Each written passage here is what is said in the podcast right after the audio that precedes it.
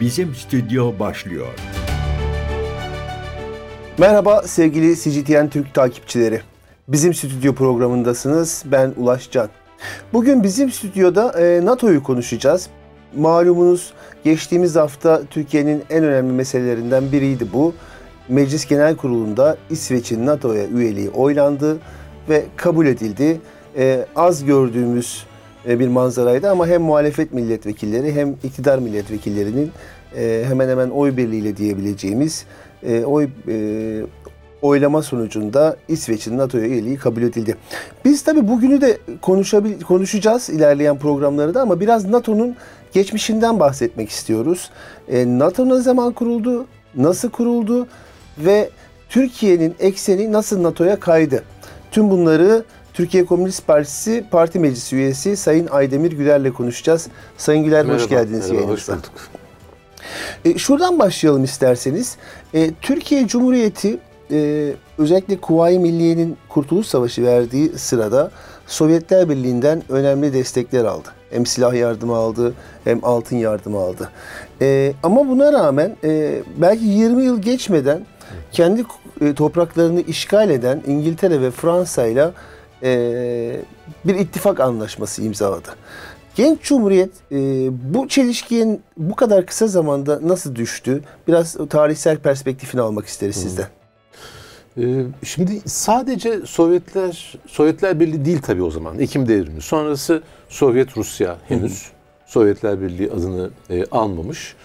E, sadece Moskova ile Ankara arasında kurulan bir ilişki olsa e, karşılıklı çıkarlar konuştu deyip geçebiliriz. Sonra unutuldu deyip geçebiliriz. Hı. Ama onun ötesinde e, Osmanlı İmparatorluğu'nun dağıldığı, yıkıldığı e, ve o dağılışa, yıkılışa Batı emperyalizminin tamamen imza attığı bir dönemde yaşanıyor bu. E, ve öyle ki e, Osmanlı e, ülkesi savaştan muzdarip, savaş Osmanlı'yı dağıtan, yıkan, e, yaşamına son veren bir süreç olarak devam ediyor.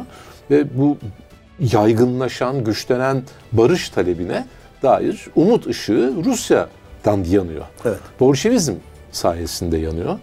E, dolayısıyla sadece bir diplomatik ilişki, bir karşılıklı çıkar meselesinin ötesinde Bolşevizm 1917-21 arası e, büyük bir popülariteye e, sahip. Bütün Türkiye'nin, Osmanlı'nın siyasetçileri yüzlerini e, Bolşevizmin o barış e, eline dönüyorlar. Hı hı. E, o yüzden evet bu e, daha dramatik yani sizin söylediğinizden daha da dramatik bir hı hı. E, kırılma var. Hı hı.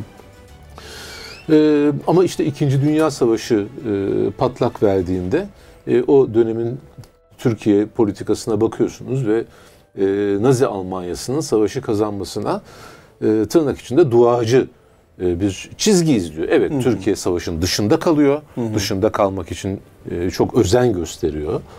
E, İnönü'nün hep takdir edilen ve altı çizilen tarafsızlık politikası. Ama onun arkasında bir tam anlamıyla tarafsızlık yok. Askeri tarafsızlık var belki.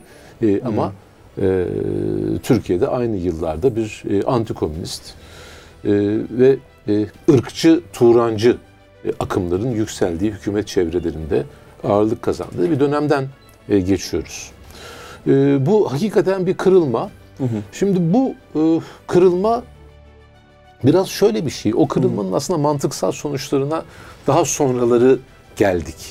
Ama galiba şöyle tasvir edebiliriz. Türkiye'de e, ulusal kurtuluş mücadelesi, milli mücadele e, çoğu zaman sanki sınıfsal bir içeriği olması da olurmuş sınıflar üstüymüş gibi e, düşünülüyor. Hı hı. Değil. Hiçbir şey sınıfsallıktan bağışık değil hı hı. ve eğer e, o ulusal mücadelenin önderliği belirli bir sınıfta kalırsa ve o sınıfta Batı'nın egemen güçleriyle aslında kan kardeşi ise e, ortaya bir çaresizlik durumu çıkıyor. İstisnai olan Kurtuluş Savaşı'ndaki politikalar e, ama Türkiye kapitalizm yoluna girdikten sonra kapitalistlerin e, asıl kardeşi e, varsın birkaç on yıl önceyken o bu ülkeyi yok, etme, yok etmeye andişmiş olsun, hı hı. E, işgalciler olsun fark etmiyor. Sınıf kardeşliği orayla kuruluyor. Bu e, bana sorarsanız sadece İkinci Dünya Savaşı ile ilgili değil, e, Türkiye Cumhuriyeti'nin bütün tarihinin e, trajedisi. Evet. Peki burada e, yani çok söylenir, hatıralarda da e, bulunuyor. Mustafa Kemal Atatürk'ün e, vasiyeti diyebiliriz. Ölmeden evvel özellikle Sovyetler Birliği ile ilişkilerinin e, iyi olması gerektiğini Cumhuriyet'in ve mutlaka tarafsız kalması gerektiğini e, vasiyet ediyor aslında hem dışişlerine e, hem ondan sonraki e, bürokratlara diyelim. Ama bu öyle olmuyor. Yani e, ondan sonraki gelen kadrolar belki bir sınıfsal bir temelde de bir tercih yaparak aslında batıya yanaşıyorlar ama e, Türkiye için o durum e, hayati bir durum değil mi orada tarafsız kalması? Kadrolar ya da böyle görmüyor mu tarafsızlığı? Ee, ya Türkiye e, hep şöyle bir e, ikilemin içinde e, buluyor kendisini. Bu Türkiye'nin coğrafyasıyla, bu anlamda kaderiyle ilgili bir şey olabilir. E, farklı blokların e, kesişmesi ve aslında karşı karşıya geldikleri bir coğrafyadayız. E, de Türkiye önemli bir ülke. E, Türkiye bu farklı blokların çatışan veya çelişen tarafların e, aralarındaki fay hatlarında kendisine sürekli beslenme imkanları buluyor. İkinci Dünya Savaşı'na giden yolda ise e, şimdi şu gerçekçi bir okuma. Batı dünyası e, Nazi Almanyası'nı bir koçbaşı olarak Sovyetlerin üzerine doğru sürüyor. E, ama alınan bir karar var. E, o karar Sovyetler Birliği'ne yani dünyanın ilk sosyalist ülkesine karşı bir e, huruç harekatına kalkılacak. Şimdi bu huruç harekatının yanındasın veya karşısındasın. Ee, eğer bu gerçek doğru okuma ise, gerçekten yaşanan buysa, e, Türkiye Cumhuriyeti'nin e, egemen güçlerinin tercihi ne yazık ki belli. O antikomünist kampın e, parçası olmayı tercih ediyorlar. E, ama biliyoruz, Kurtuluş Savaşı yıllarına gitmeye bile gerek yok aslında. 1929 büyük buhranından e, sonra e, iki önemli e, ülke e, planlamaya yönelir. Bir tanesi Sovyetler Birliği'dir, öbürü de Türkiye Cumhuriyeti'dir.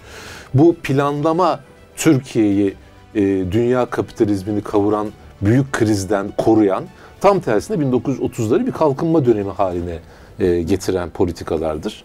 E, ve bir benzeşmenin ötesinde Türkiye'deki planlamada Sovyetler Birliği'nin aktif desteği vardır.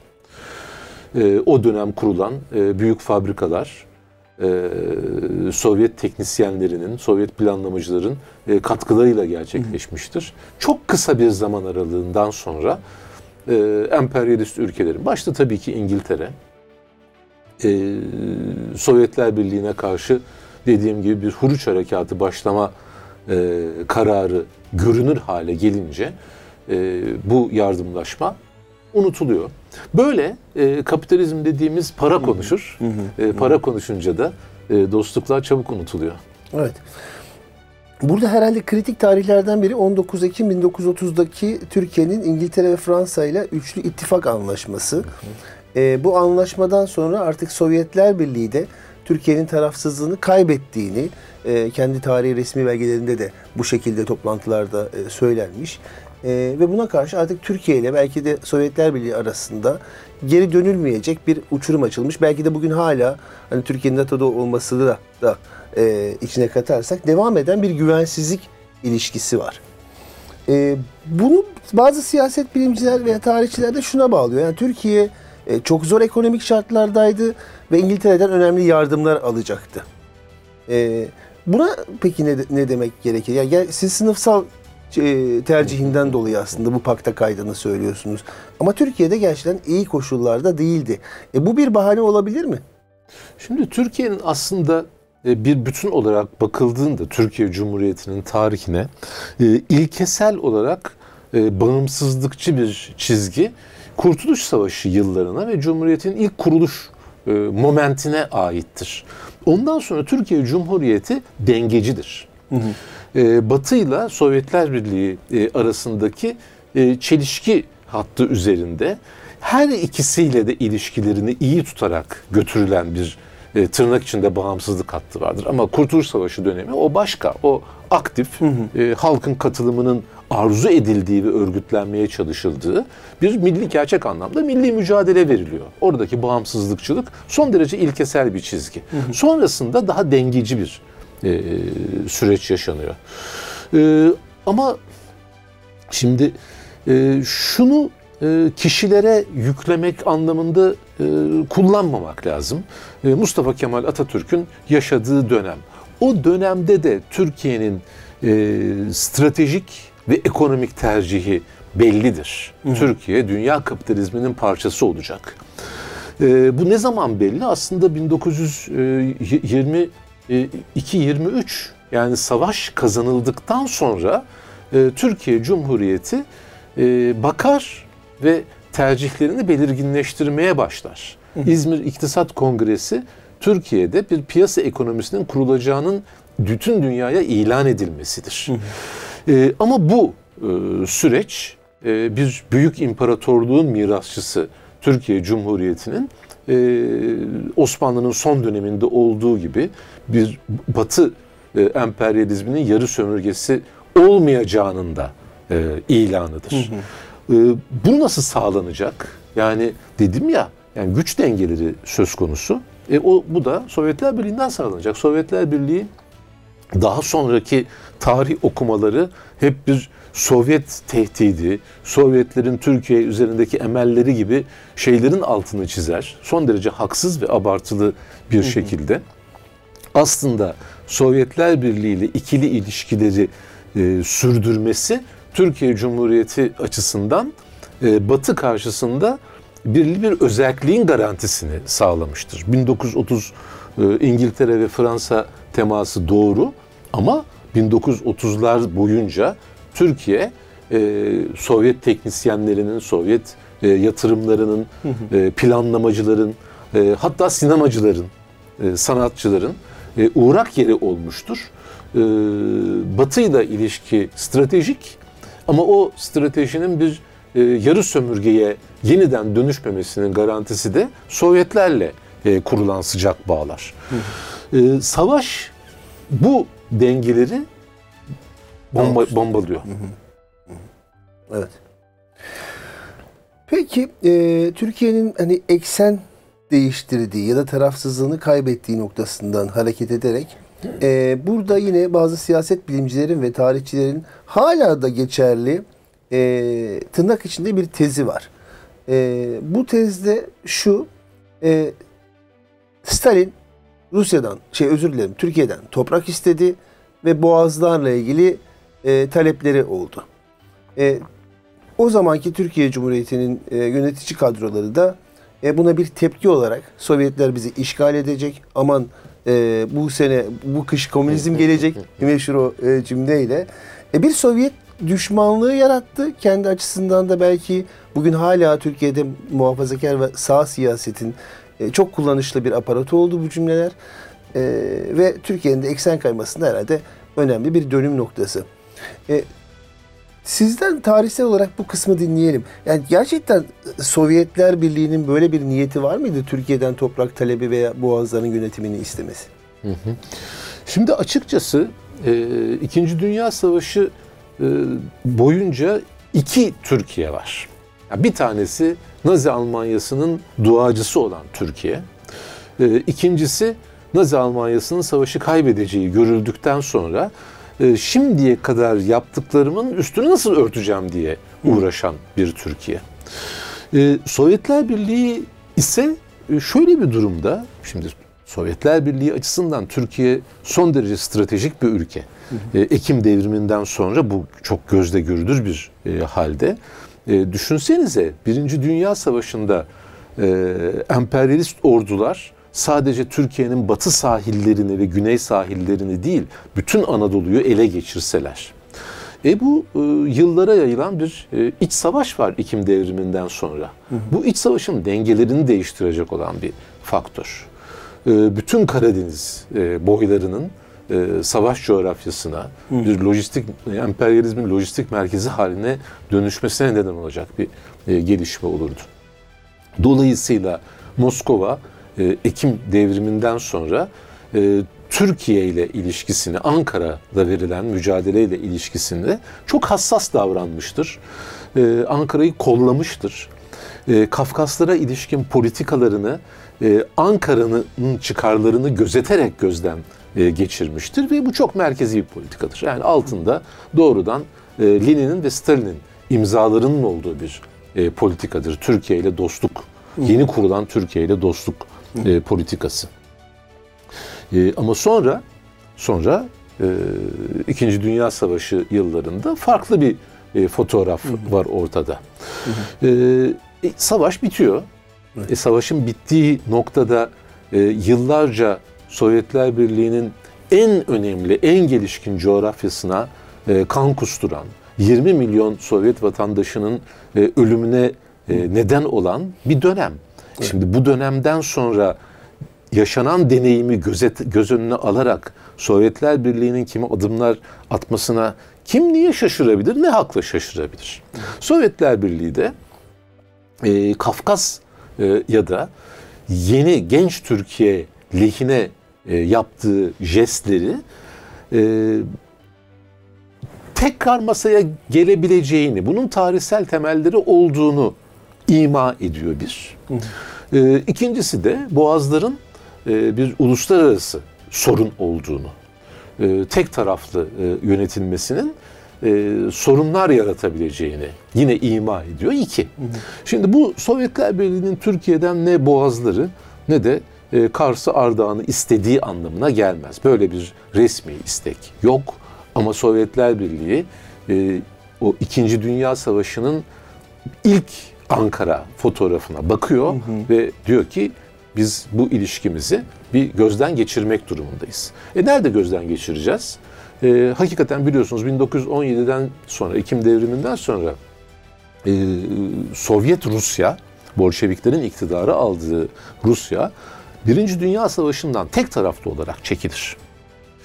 Ee, Anadolu'nun doğusundaki e, ve Kafkasya'daki e, işgal ettiği bölgelerden yine tek taraflı olarak çekilir Evet. ve sahayı Kemalistlere bırakır. Kemalist e, ordulara e, bırakır. O zamana kadar Çarlık Rusyası'nın e, Ermenilerle kurduğu e, ilişkinin boyutlarını e, değiştirir. E, Ermenistan'ı e, sosyalist e, şeyin yeni devletin bir parçası olmaya davet eder, zorlar ama öbür taraftan da e, Ankara'nın alternatifi, düşmanı olmaktan da uzaklaştırmaya çalışır. E, şimdi ama şimdi yeni bir stratejik denklem ortaya çıkıyor ve Moskova'da diyor ki e, tabloyu değiştiren sizsiniz.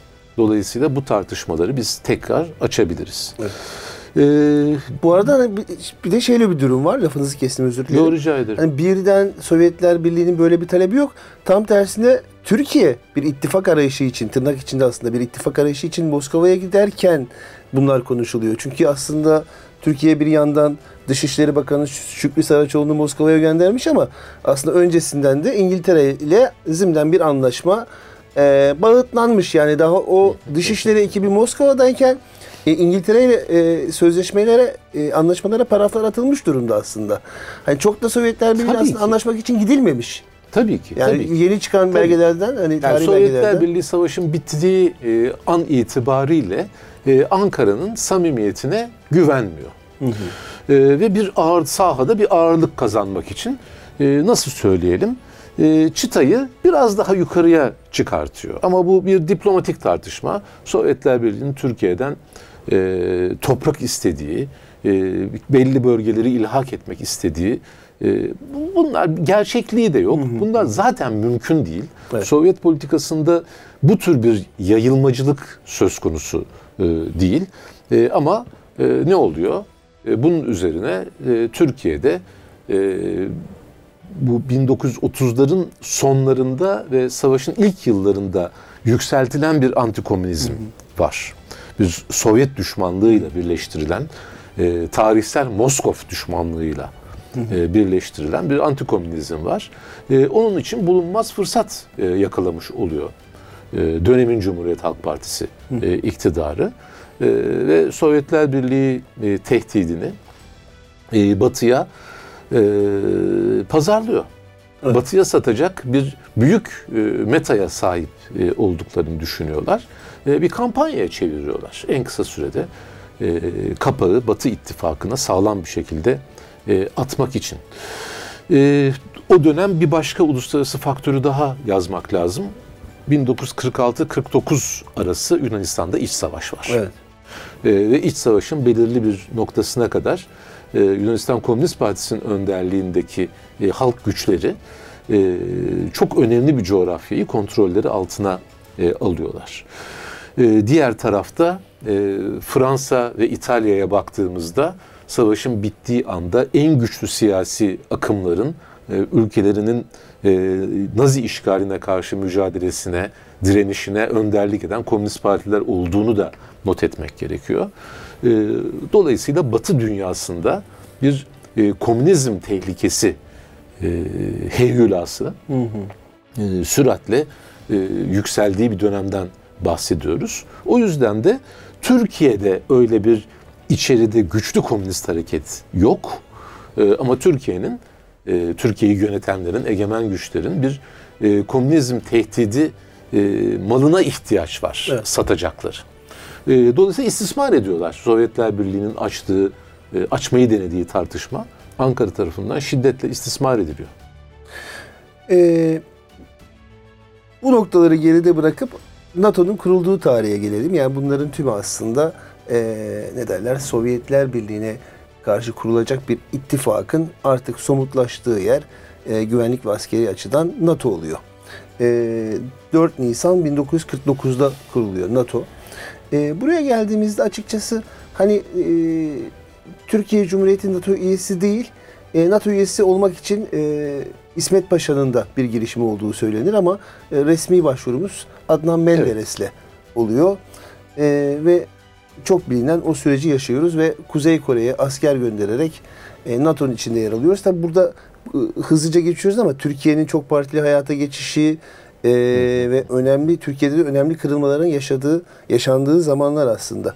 E, bu kısmı da biraz dinleyicilerimizle, izleyicilerimizle e, anlatmanızı rica ederim. E, Türkiye nasıl bir e, siyasi iklimden geçerken NATO'ya üye oldu? Hı hı. Şimdi belki e, şeye bir şey altını çizmek, şu noktanın altını çizmekte e, yarar var.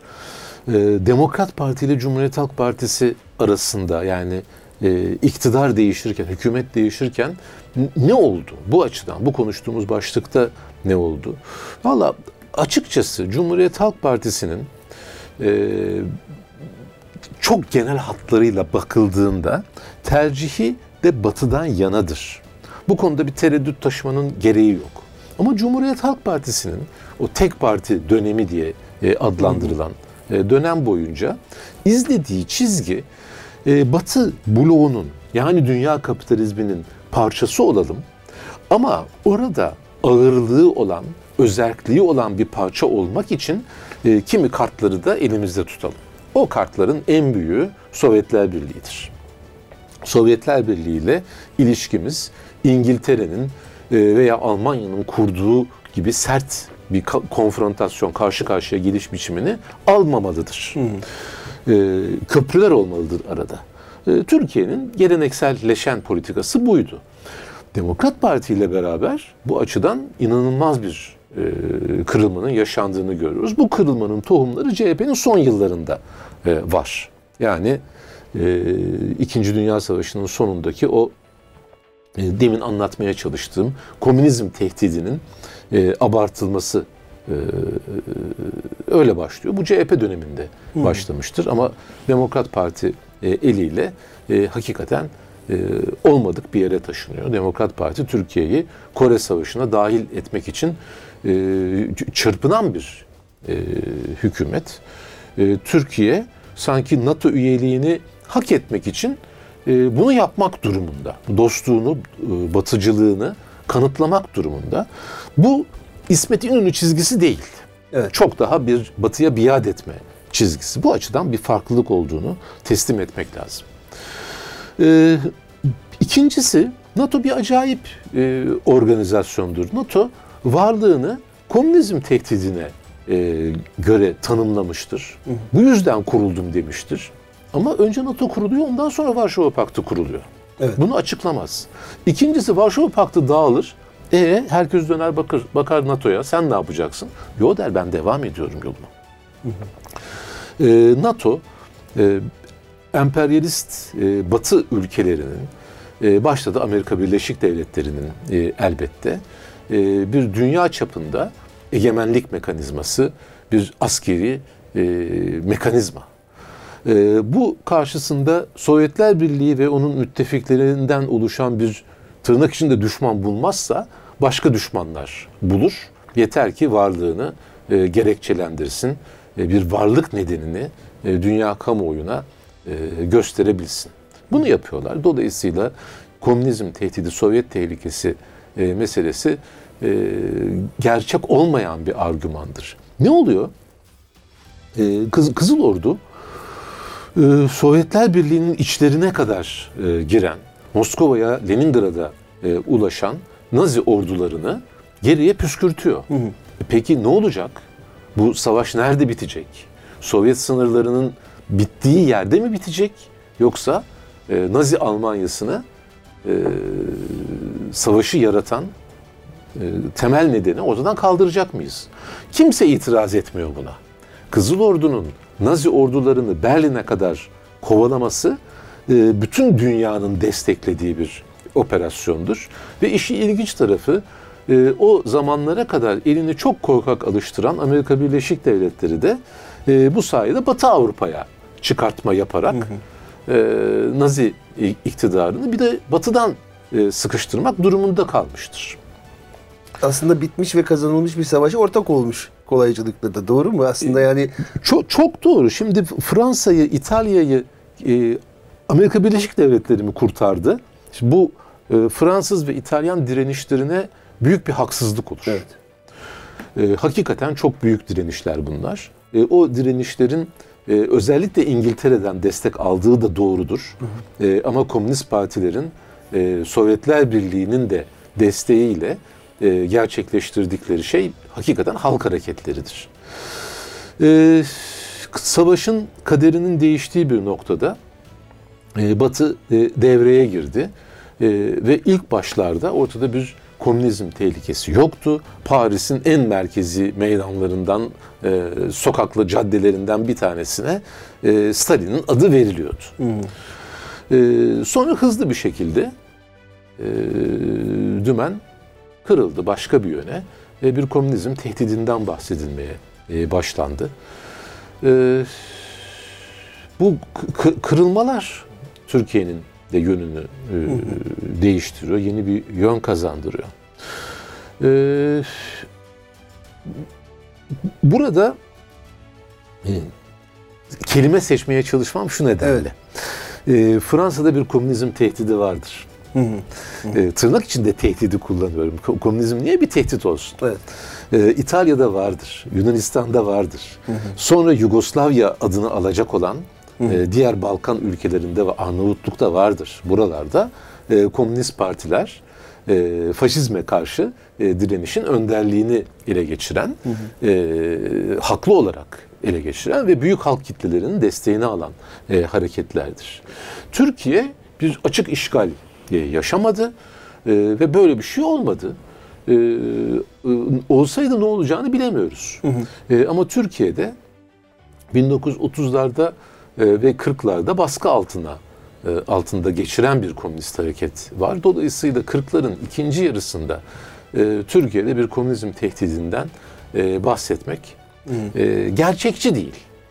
Biz komünistler de o zaman bu yıkılası rejimi düzeni yıkacak güçte olduğumuzu ve bir tehdit oluşturduğumuzu söyleyemeyiz. Böyle bir şey iddia edemeyiz. Bu gerçekliği çarpıtmak olur. E, ama şaşırtıcı bir şekilde e, Türkiye çizgisini Nazi Almanyası destekçiliğinden Batı ittifakına doğru İngiltere, Fransa ve Amerika Birleşik Devletleri e, onların da müttefiki Sovyetler Birliği İkinci Dünya- Savaşı'nın bu son safhasında. Oraya çevirdikten sonra e, içeride e, komünist tevkifatları e, hızlandırılmıştır. Her yıl bir komünist tevkifatı e, vardır. E, bu tevkifatlar abartılı değildir. Yani Türkiye'de komünizm var, komünistlerin mücadelesi var, bir etkisi var. E, ama ülkenin yönünü değiştirecek, iktidarı değiştirecek kadar bir e, birikim kuşkusuz yok. Peki e, günümüze de gelelim istiyorum ama e, belki şuranın altını bir kez daha çizmek gerekiyor.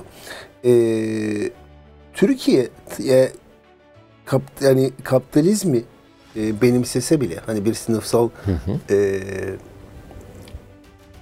tercihini kullandıktan sonra hala belki de bağımsız kalıp e, Batı ile Sovyetler Birliği arasında ya da ne diyelim kapitalist ülkelerle Sovyetler Birliği arasında e, bağımsız kalabilseydi hani belki bugün çok daha güçlü bir noktada olabilirdi diyebilir miyiz? Yani Ee, tarih belki böyle okunmaz ama e, sonuçta bu da bir varsayım. Tamam onu benim ağzımdan aldınız. Ee, yani keşke diye okumak durumunda değiliz. Ee, ama şunu söyleyebiliriz rahatlıkla. Türkiye'nin NATO'ya üye olması Türkiye e, ülkemizi kapitalizmle yönetilen, kapitalizmin egemen olduğu ülkemizi belirli bir statüye indirmiştir. Bu statü kesinlikle onursuz bir statüdür. Çünkü e, 1900 işte 50'ler 1950'lerde e, Kore'ye asker göndermekle başlanıyor. Buna tek itiraz eden e, TKP'dir. O dönemin TKP'sidir ve Barışseverler Cemiyeti e, ile e, Türkiye siyasetinde açıkça barıştan yana savaşa karşı pozisyon alan e, bir e, denemede bulunmuştur.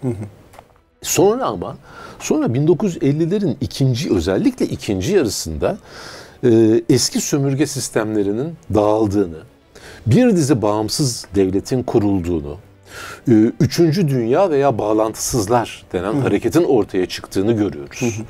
Şimdi bu hareketler e, başı dik ülkeler anlamına geliyor. Bu ülkelerin tamamının sosyalist falan olduğu yok. Evet. Ama dönemin Mısır'ı, dönemin Hindistan'ı, e, şimdi bunlar e, uzak doğuda bir dizi ülke emperyalist sistemden e, kapitalizme sırtını dönmek anlamında kopmasa da emperyalist merkezler, eski sömürgeci merkezler karşısında kişilikli bir e, set çeker bağlantısızlar hareketi. Türkiye bağlantısızlar hareketinin üyesi olmalıydı. E, NATO üyesi olmayan bir e, Türkiye'nin e, Cumhuriyet'in ilk dönemi, Mustafa Kemal Atatürk'ün yurtta sulh, cihanda sulh sloganı, oraların takipçisi olsa Türkiye'nin yeri bana sorarsanız belliydi. Bu yeri kaybetmiştir ve onun yerine e, ne bileyim Cezayir'in bağımsızlığına karşı çıkan, e, Orta Doğu'da e, anti-Sovyet e, çeşitli operasyonların e, üssü haline e, gelen, Sovyetler Birliği'ne karşı son derece ucuz e, casusluk hikayelerinin yazıldığı bir ülke haline gelmiştir. Kendi statüsünü düşürmüştür. Kapitalist e, bir ülkeyi kapitalist olmaktan çıkartacak olan o ülkenin işçi sınıfı, sosyalist hareketi. Böyle bir güç yok Türkiye'de. E, ama Türkiye'nin e, kapitalist dünya e, sistemi, ailesi içindeki yerini e, degrade etmiştir. Rütbesini düşürmüştür NATO e, üyeliği. E, ortaya çıkan tablo hakikaten çok acınası e, bir tablodur.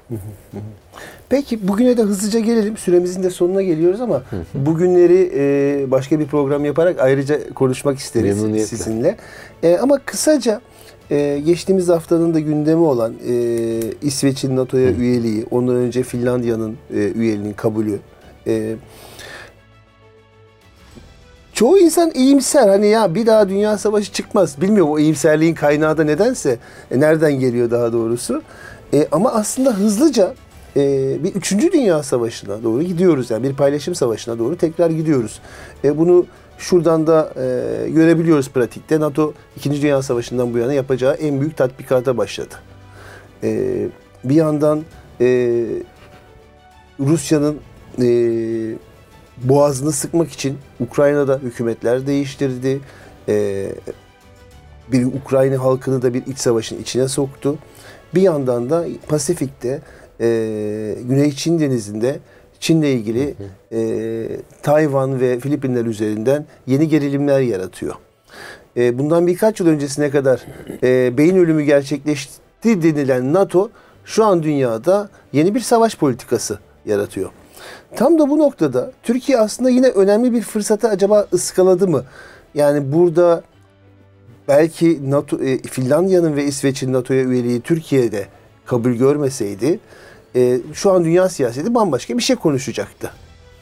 E, ama biz görüyoruz ki e, hem Cumhuriyet Halk Partisi, ana muhalefet partisi hem iktidar partisi e, hayır biz geçmişte de hata yapmadık. Türkiye'nin yeri batıdır ve NATO'dur de, diyerek e, belki de önümüzdeki yıllarda olacak bir 3. Dünya Savaşı'nda e, çok tartışılacak bir hamleye imza attı.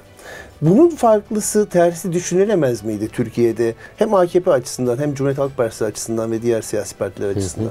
Yani burada aktif bir rol oynayamaz mıydı Türkiye? Ee, ya Türkiye kuşkusuz şu anki güç dengeleri ve iktidar yapısına yakışanı yaptı.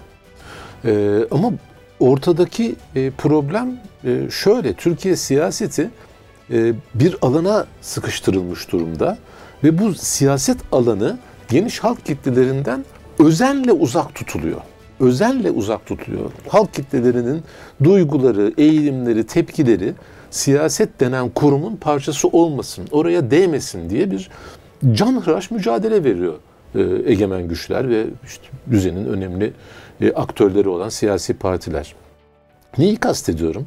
Şimdi sokağa çıksanız ve hakiki e, insanların, sıradan insanların politik mülahazalar, e, stratejik hesaplar falan filan değil.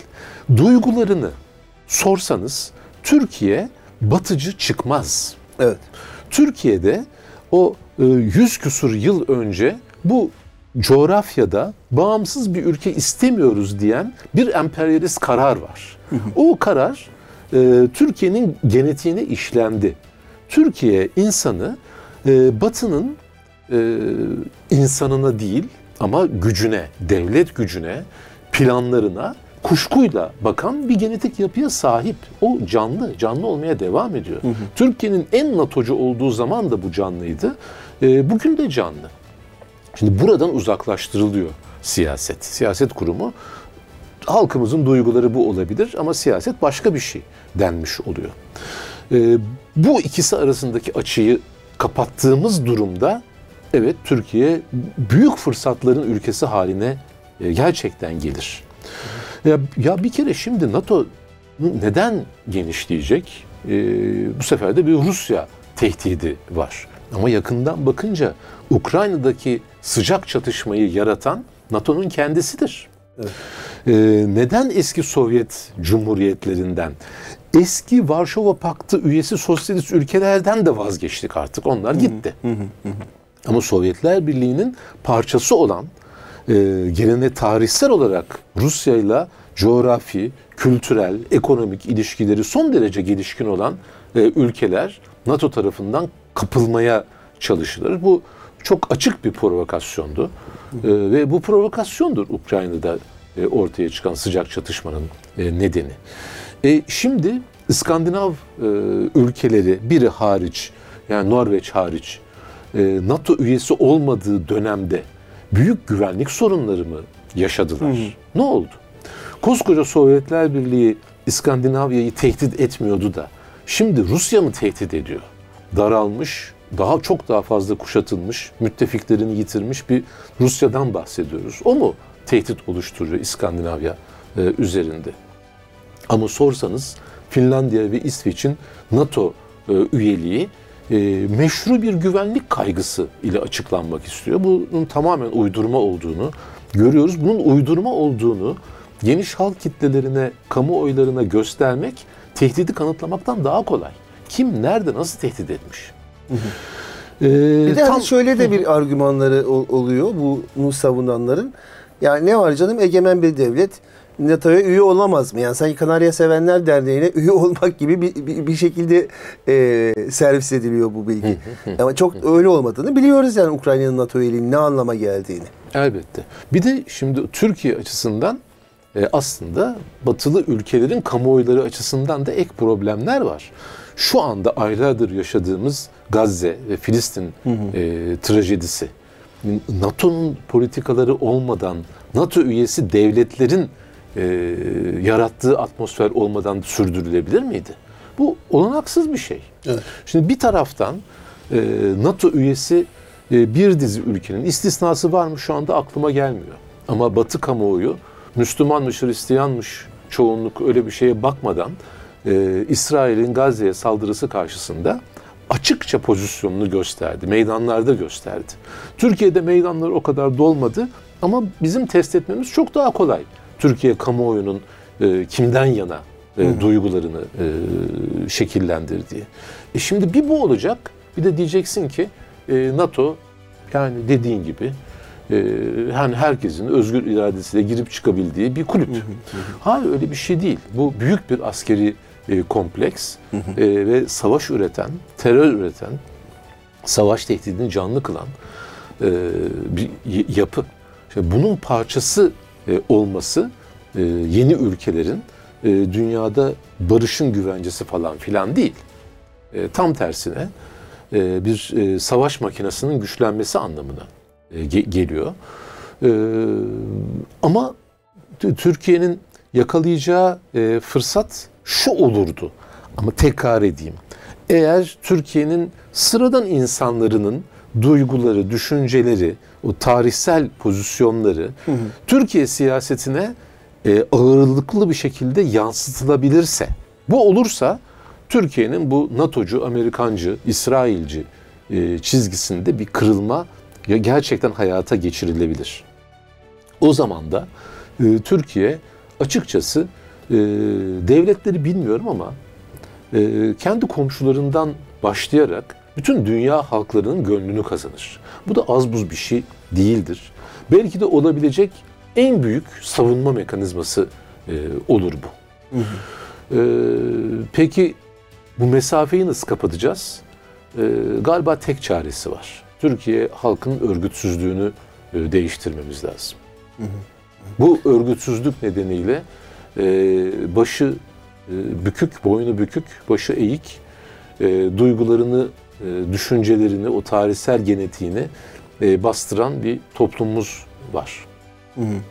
Çok güzel bir yere değindiniz. Tam burada noktalamak istiyorum aslında. Hani sürenin de sonuna geldik ama çok kısa bir parantezle e, bu konuyu kapatalım. Burada e, e, AKP iktidarının e, tutumu anlaşılabilir. İktidardaki parti NATO geleneği var zaten. E, hani ki hatta CHP ile karşılaştırdığımızda daha fazla NATO'yu da sorgulayan bir yanı var ama şimdi Cumhuriyet Halk Partisi e, bir yandan deniz gezmişlerin mirasına sahip çıktığını söyleyen e, bir e, söylemde bulunuyor ama ki denizlerin ne yaptığını biliyoruz. İşte 6. filoya karşı, NATO'ya karşı mücadele etmiş insanlar, e, devrimciler. Bir yandan da bugünkü Cumhuriyet Parti, Halk Partisi e, NATO'ya evet diyen ve bunu da mecliste savunan e, bir Cumhuriyet Halk Partisi. Bu- Bir cümle de e, Cumhuriyet Halk Partisi ile ilgili Ya, edelim isterseniz. Şöyle bir şey. Şimdi e, yani Türkiye'de bütün siyasi partileri bir yere yerleştirebiliyoruz. Bu parti şöyle bir partidir. Şimdi Cumhur ve ne diyeceğini, nasıl bir strateji politika izleyeceğini kestirebiliyoruz. Cumhuriyet Halk Partisi'nin her şeyin söylenebildiği bir parti. Bu sözü Cumhuriyet Halk Partisi'nin genel başkanı e, İsveç oylamasından kısa bir süre önce, bir hafta 10 gün önce telaffuz etti. Yolumuz 6. filoyu denize dökenlerin yoludur dedi. Ama ondan sonra Cumhuriyet Halk Partisi sözcüsü neden Türkiye'nin yolunun NATO'dan ayrılmaz olduğunu anlattı. Bu e, hakikaten akıl akıl alabilir bir şey değil. Başka bir siyasi partide gözlemlenebilir bir şey değil. Cumhuriyet Halk Partisi özür diliyorum ama yani ne dediği belli olmayan bir parti haline dönmüş durumda. Öbür taraftan şimdi neden bu çizgi izlenir? Ee, ya varsın madem o kadar meraklılar e, AKP'si, MHP'si tam kadro. Öyle birkaç yüz kişiyi tatile göndererek falan değil. Tam kadro gelsin. Uğraşsın bu kararı geçirmek için mecliste. Diğer sağcı partiler e, şov yapamasın. Onlar da kulp takamasın. NATO'culuklarını ortaya koymak durumunda kalsınlar. E, böyle olabilir. Yani Cumhuriyet Halk Partisi e, bu kararın karşısında konumlanabilirdi ve Türkiye sağı allem edip kallem edip e, NATO üyeliğini İsveç'in onaylamak için kendisini ortaya koymak zorunda kalabilirdi. E, CHP'ye bir şey olmazdı. CHP zaten yarın öbür gün iktidara gelme e, söz konusu olmadığı için e, böyle bir NATO düşmanlığı, Batı karşıtlığı e, ile bozgunculukla bugün damgalansa yarın unutul, unuta- unutulabileceğini düşünebilirdi. Bunu da yapmadılar. Evet. Halbuki Türkiye'nin sokakları başka bir şey diyor. Türkiye'nin sokakları NATO'nun bu ülkenin, bu halkın yararını değil zararını e, gözeten, ona çalışan bir güç olduğunu hissediyor. Böyle düşünüyor. E, siyaset halktan uzaklaştırılıyor derken buna e, Türkiye'de düzenin muhalefeti itiraz etse gerçekleşemez.